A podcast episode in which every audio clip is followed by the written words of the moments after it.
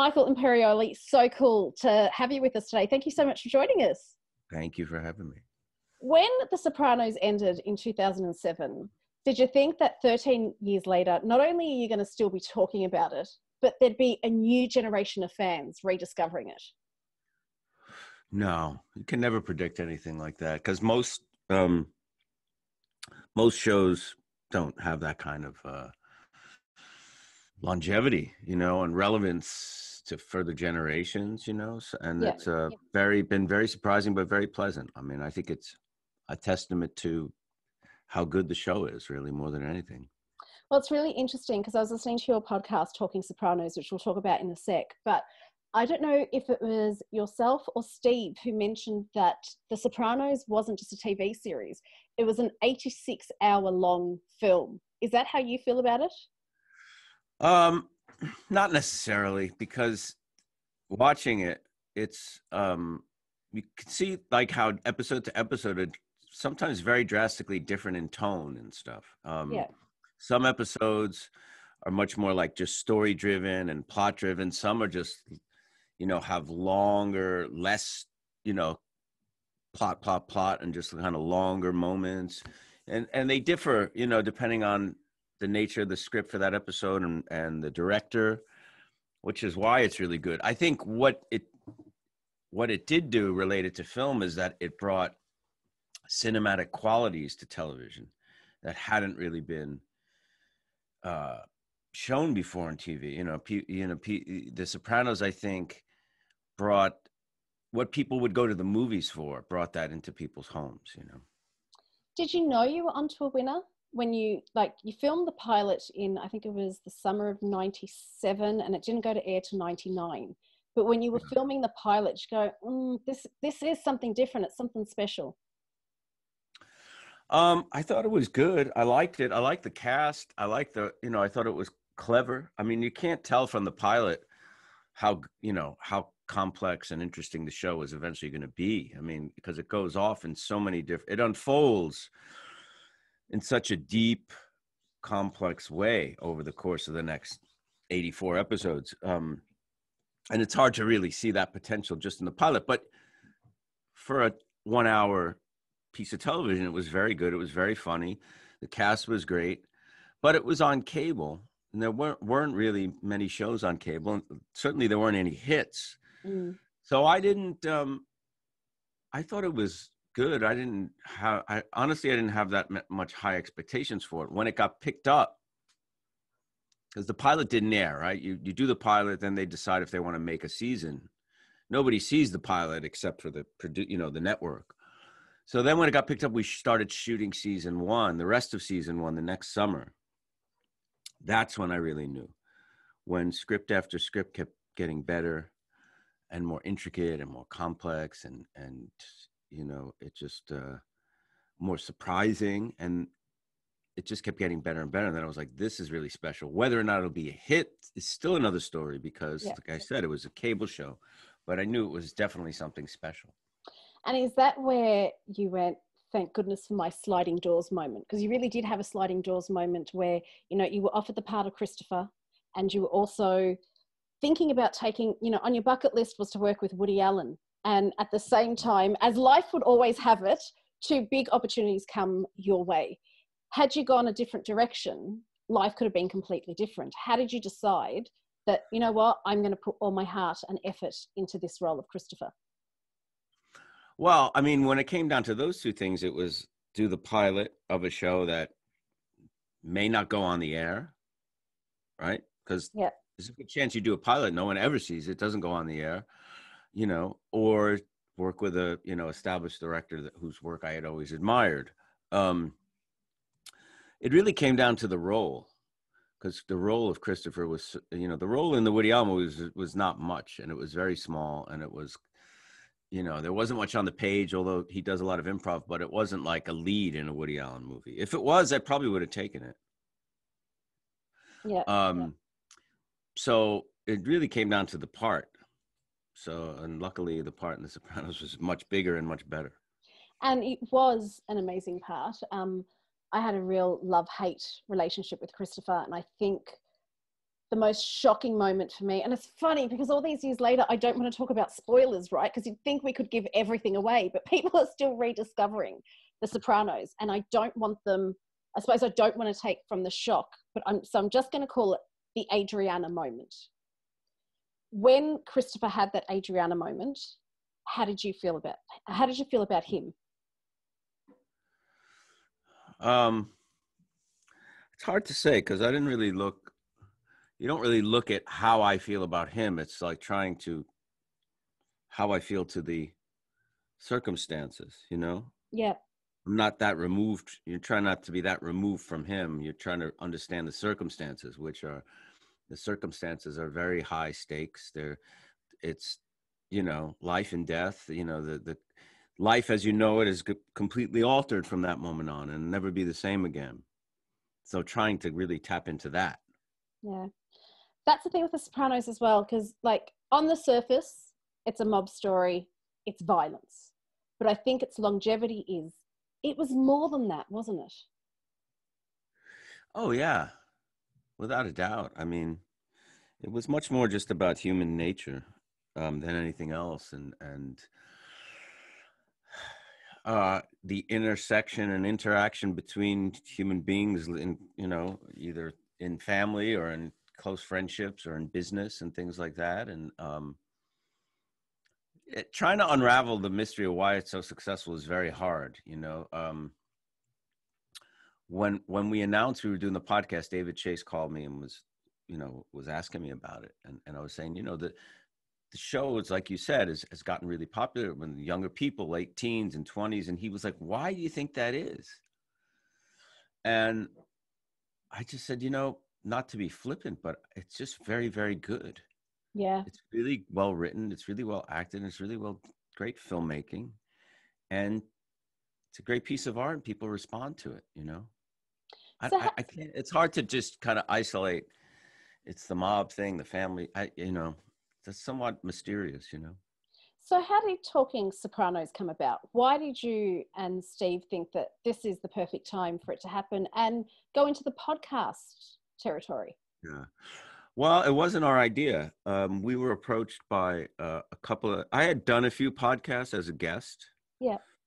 And some people started talking about maybe you should do a podcast, and then some. Three different producers approached Steve and I to do a Sopranos podcast. There was that Office Ladies podcast about you know um, two of the actresses from the show The Office, the, the American Office, uh, and it was very successful. So a lot of people had the idea, oh, series rewatch podcast. So, and Steve and I had done a show, live show called Conversations with the Sopranos. Steve, myself, and Vinny Pastore did it around the uh, U.S. We last year went to Australia. We were supposed to go to the UK and Ireland. This year got canceled, and that was like an inside the actor studio showing clips, interviews on we get interviewed on stage, we take questions. So it's kind of similar, not not a rewatch kind of thing. And Steve and I are good friends, so people knew that, so they approached us. And we picked one producer who, you know, we thought we'd really get on with and we were supposed to shoot it live together in a studio in New York at the end of March. And then in the middle of March, everything changed, you know, quarantine happened and we weren't going to do it at all. Why is that? Well, we felt a little like, you know, when the quarantine hit and the and, and the pandemic started, it was very depressing and very dark and sad. And we were like, this is this is kind of tone deaf. We're going to do a podcast in the middle of all this. I mean, what are we thinking? Let's just wait till it's all over. But we had announced it already in the press. So we started getting letters and uh, you know emails and direct messages on Instagram and stuff. It's like, where's the podcast? I'm in quarantine, binge watching the show. I want to, a lot of that. Yeah. So the producers found a way for us to do it in quarantine. And, uh, you know, I guess it was like, then we were like, all right, if people really want that, if it's going to kind of take their mind off of, you know, the darkness of the time for two hours, why not? And that's what, that's how it happened. Well, because it is really interesting. I've started listening to the podcast myself, and it is really interesting to listen to watch the episode and then listen back, and you feel like you're getting the inside knowledge from the cast themselves. But then, what's it like for you to revisit these episodes all these years later? Well, I haven't watched them since they really initially aired. Wow. Uh, for a number of reasons. I watch less and less of my own stuff as I get older, and I don't know. I just, just how I, I, I just choose not to. I don't know why, but, and also when I watch something, that's it. I don't need to rewatch it. I need. I, I I'm not someone who really likes to look back into the past and stuff. I kind of try to stay in the moment or look toward the future. But um, it's been really cool to go back and have to pay a lot of attention to it because we're talking about it in depth. Um, and to be reminded of and and and to have some perspective and realize why it was so good and and how well well it was made. Because in the middle of it, you know, when you're watching it, you're still shooting it you're caught up in all of it and there's there's a lot of different um you know i guess different perspective you have because when when it's immediate and you're involved in it and and your, your mind is caught up with different aspects of the show and and with distance you kind of just watch it as a show in a way and uh it's been a pleasant experience it's bittersweet because some of the uh, people both in front of and behind the camera are gone you know most notably Jim Gandolfini, but um, I'd say it's more sweet than bitter. Can we go back to the beginning? So back to the time when you got the role of Christopher, and I've heard you say that you've modeled you modeled him on someone you knew, but he yeah. had no idea. Does he really still have no idea that it's modeled on him? Probably not. I hope not. I don't think so. I don't think it's you know because it's not a literal I'm not imitating him. Yeah. You know, I mean, it's more there's something in the this person's energy that I found kind of similar, and his story's not exactly Christopher, so I doubt he knows, and uh, I'll never admit it, or even if he brought it up, or tell any. I haven't told anybody. Really, that's something that you'll take with you. Probably. Unless um, he dies first, maybe. And then, and then, and then you've got free reign. You can go out there and let everybody know. yeah. He's the type of person that might ask me for like a percentage of the money I've earned playing, you know, using him as some kind of base or something. So I don't know. Keep it to yourself, Michael. keep it to myself. Um, what I don't want you to keep to yourself is I want to hear more about the table reads because they seemed so special. Um, for anyone who doesn't know, a table read is when the whole cast come together and read through the script like that had to be an amazing moment because like in a show like this it's such an ensemble cast and just because you're on the screen together it doesn't mean you're actually sharing scenes together so were those moments one of the highlights of filming well it was fun because a lot of us didn't work in scenes often together like i always worked with jim and Tony Sirico, and Steven Van Zandt, and and Drea de Matteo. But then I ne- I hardly ever worked with I, I, never worked with Lorraine.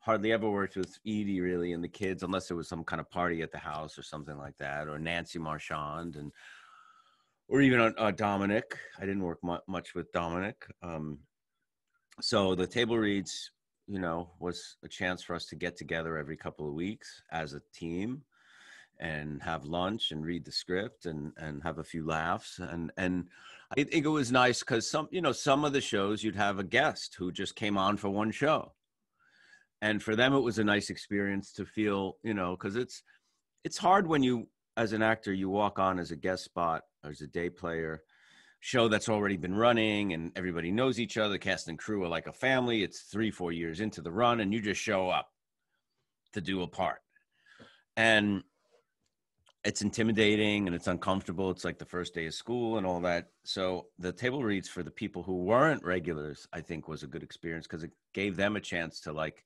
ease into it and feel a part of it and, and, and get a sense of the vibe before they just showed up on set to work. I know this sounds very corny, but you really were like a family. You guys tended to hang out after hours as well. Did you have a bar at the time? And so after Yeah, my wife and I owned a bar at the time where we hung out. And there were several places where we'd go. Well, a lot of us knew each other already before The Sopranos. See, that's why one of the reasons why it. Um, the Italian American acting community in New York is pretty small, actually. Um, so a lot of us had known each other, and some of us had gone to acting school. I went to acting school as a teenager with John Ventimiglia, Sharon Angela, and then I knew Vinnie Pastore, I knew Tony Sirico, I knew Kathrine Narducci, I knew Annabella Sciorra, Edie Falco, uh, Dominic. I mean, I knew a lot of these people. Um, and the ones we didn't know, we just, you know, it, the other thing is to be working on something you're really proud of and to experience this success together. Because most of us were kind of in the same place career wise, like Edie and Jim and myself, uh, you know, and uh, we had done work, we had done some movies, we had done little parts in big movies, we had done indie movies and theater. We weren't really known to the public per se. The only one really that was a star was Lorraine. She had been nominated for an Oscar for Goodfellas and had done some really big movies after that. But um, pretty much everyone else were like working New York actors. So to have this big success together, you know, was a real bonding experience, you know. Is that what makes it really special? The fact that, yes, you're on an amazing show, but you were able to share this success with your mates at the end of the day? Yeah, that's one of the reasons, and that we were doing something we felt was really good and we were proud of. Um, and you know, uh, I've had a lot of experiences working with friends in theater and independent film, particularly. I still do that, and I've always done that since I started. When I was in my 20s, I started producing theater with people in my acting school. A lot of those people I still work with, and I produce independent film and directed film, or built a theater so I've worked with a lot of some of those soprano people and some who are not, but I've had that experience. But to have it on like a major TV show, a major film, I don't know if I'll have that again. Do you remember when you thought this is it? It's actually making an impact. Like what changed? It was when when it went on the air and the reviews came out. The reviews kind of forced the fans to watch the people public to watch because the reviews were so i've never seen such wall-to-wall great reviews for a television show. And to the point where that you know like the new york times said it may be the greatest work of pop culture in the 20th century like stuff like that like ridiculously over the top. And that and then i was like oh wow. Well something's going to happen from that. I mean what was it like living through that heyday? Like it, it, was really popular. I read, you know, there were during your table reads, which we mentioned, there were press trying to sneak in to find out what was going on. I'm sure fans were lining the blocks and stuff. To what was that like living that? Um, you know, I, I, to be honest, I think that I think it's more popular now than it was then. I think more people really? actually watch the show now. Yeah, I mean, when it was on originally, about 11 million people had HBO if you look at the numbers of people who stream it regularly now and stuff, I, I would think it's much higher. I get recognized way more now than I did when the show was on. When they recognize you, what's the single most question that people want to ask you? Um, I don't know. Can I take a selfie?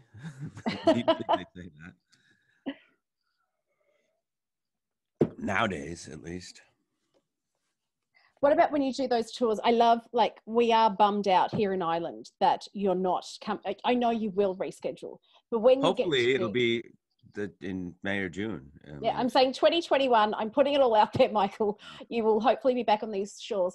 But what do people want to know when, you know, besides to take a selfie, which is really sad that we've gotten to that moment because it's great to be able to have the conversations. So when you are having those conversations, what are people wanting to know about your experience? I mean, most people ask about the ending and oh. where's the Russian, those two things. Well, I was going to say, because the ending, that was on my list of things I wanted to know, because at the time, the ending was quite controversial in that not everybody loved the way it ended. No, I wanted to closure, a Hollywood ending, you know, and that's not what David was ever about if you look at a lot of the storylines, they didn't always offer closure. For instance, two of the most, the biggest, besides the ending, the Russian who gets, you know, this big episode of us searching for this Russian guy who's lost in the woods, and we don't know what happened to him. We don't know if he lives, dies, or what. This incredibly important plot point that never gets resolved. The other one was Employee of the Month is that episode when Melfi gets uh, sexually assaulted, raped, and and I think a lot of people thought, oh, Tony's going to come to the rescue and, you know, get revenge and take care of this guy so justice is served. And that never happened.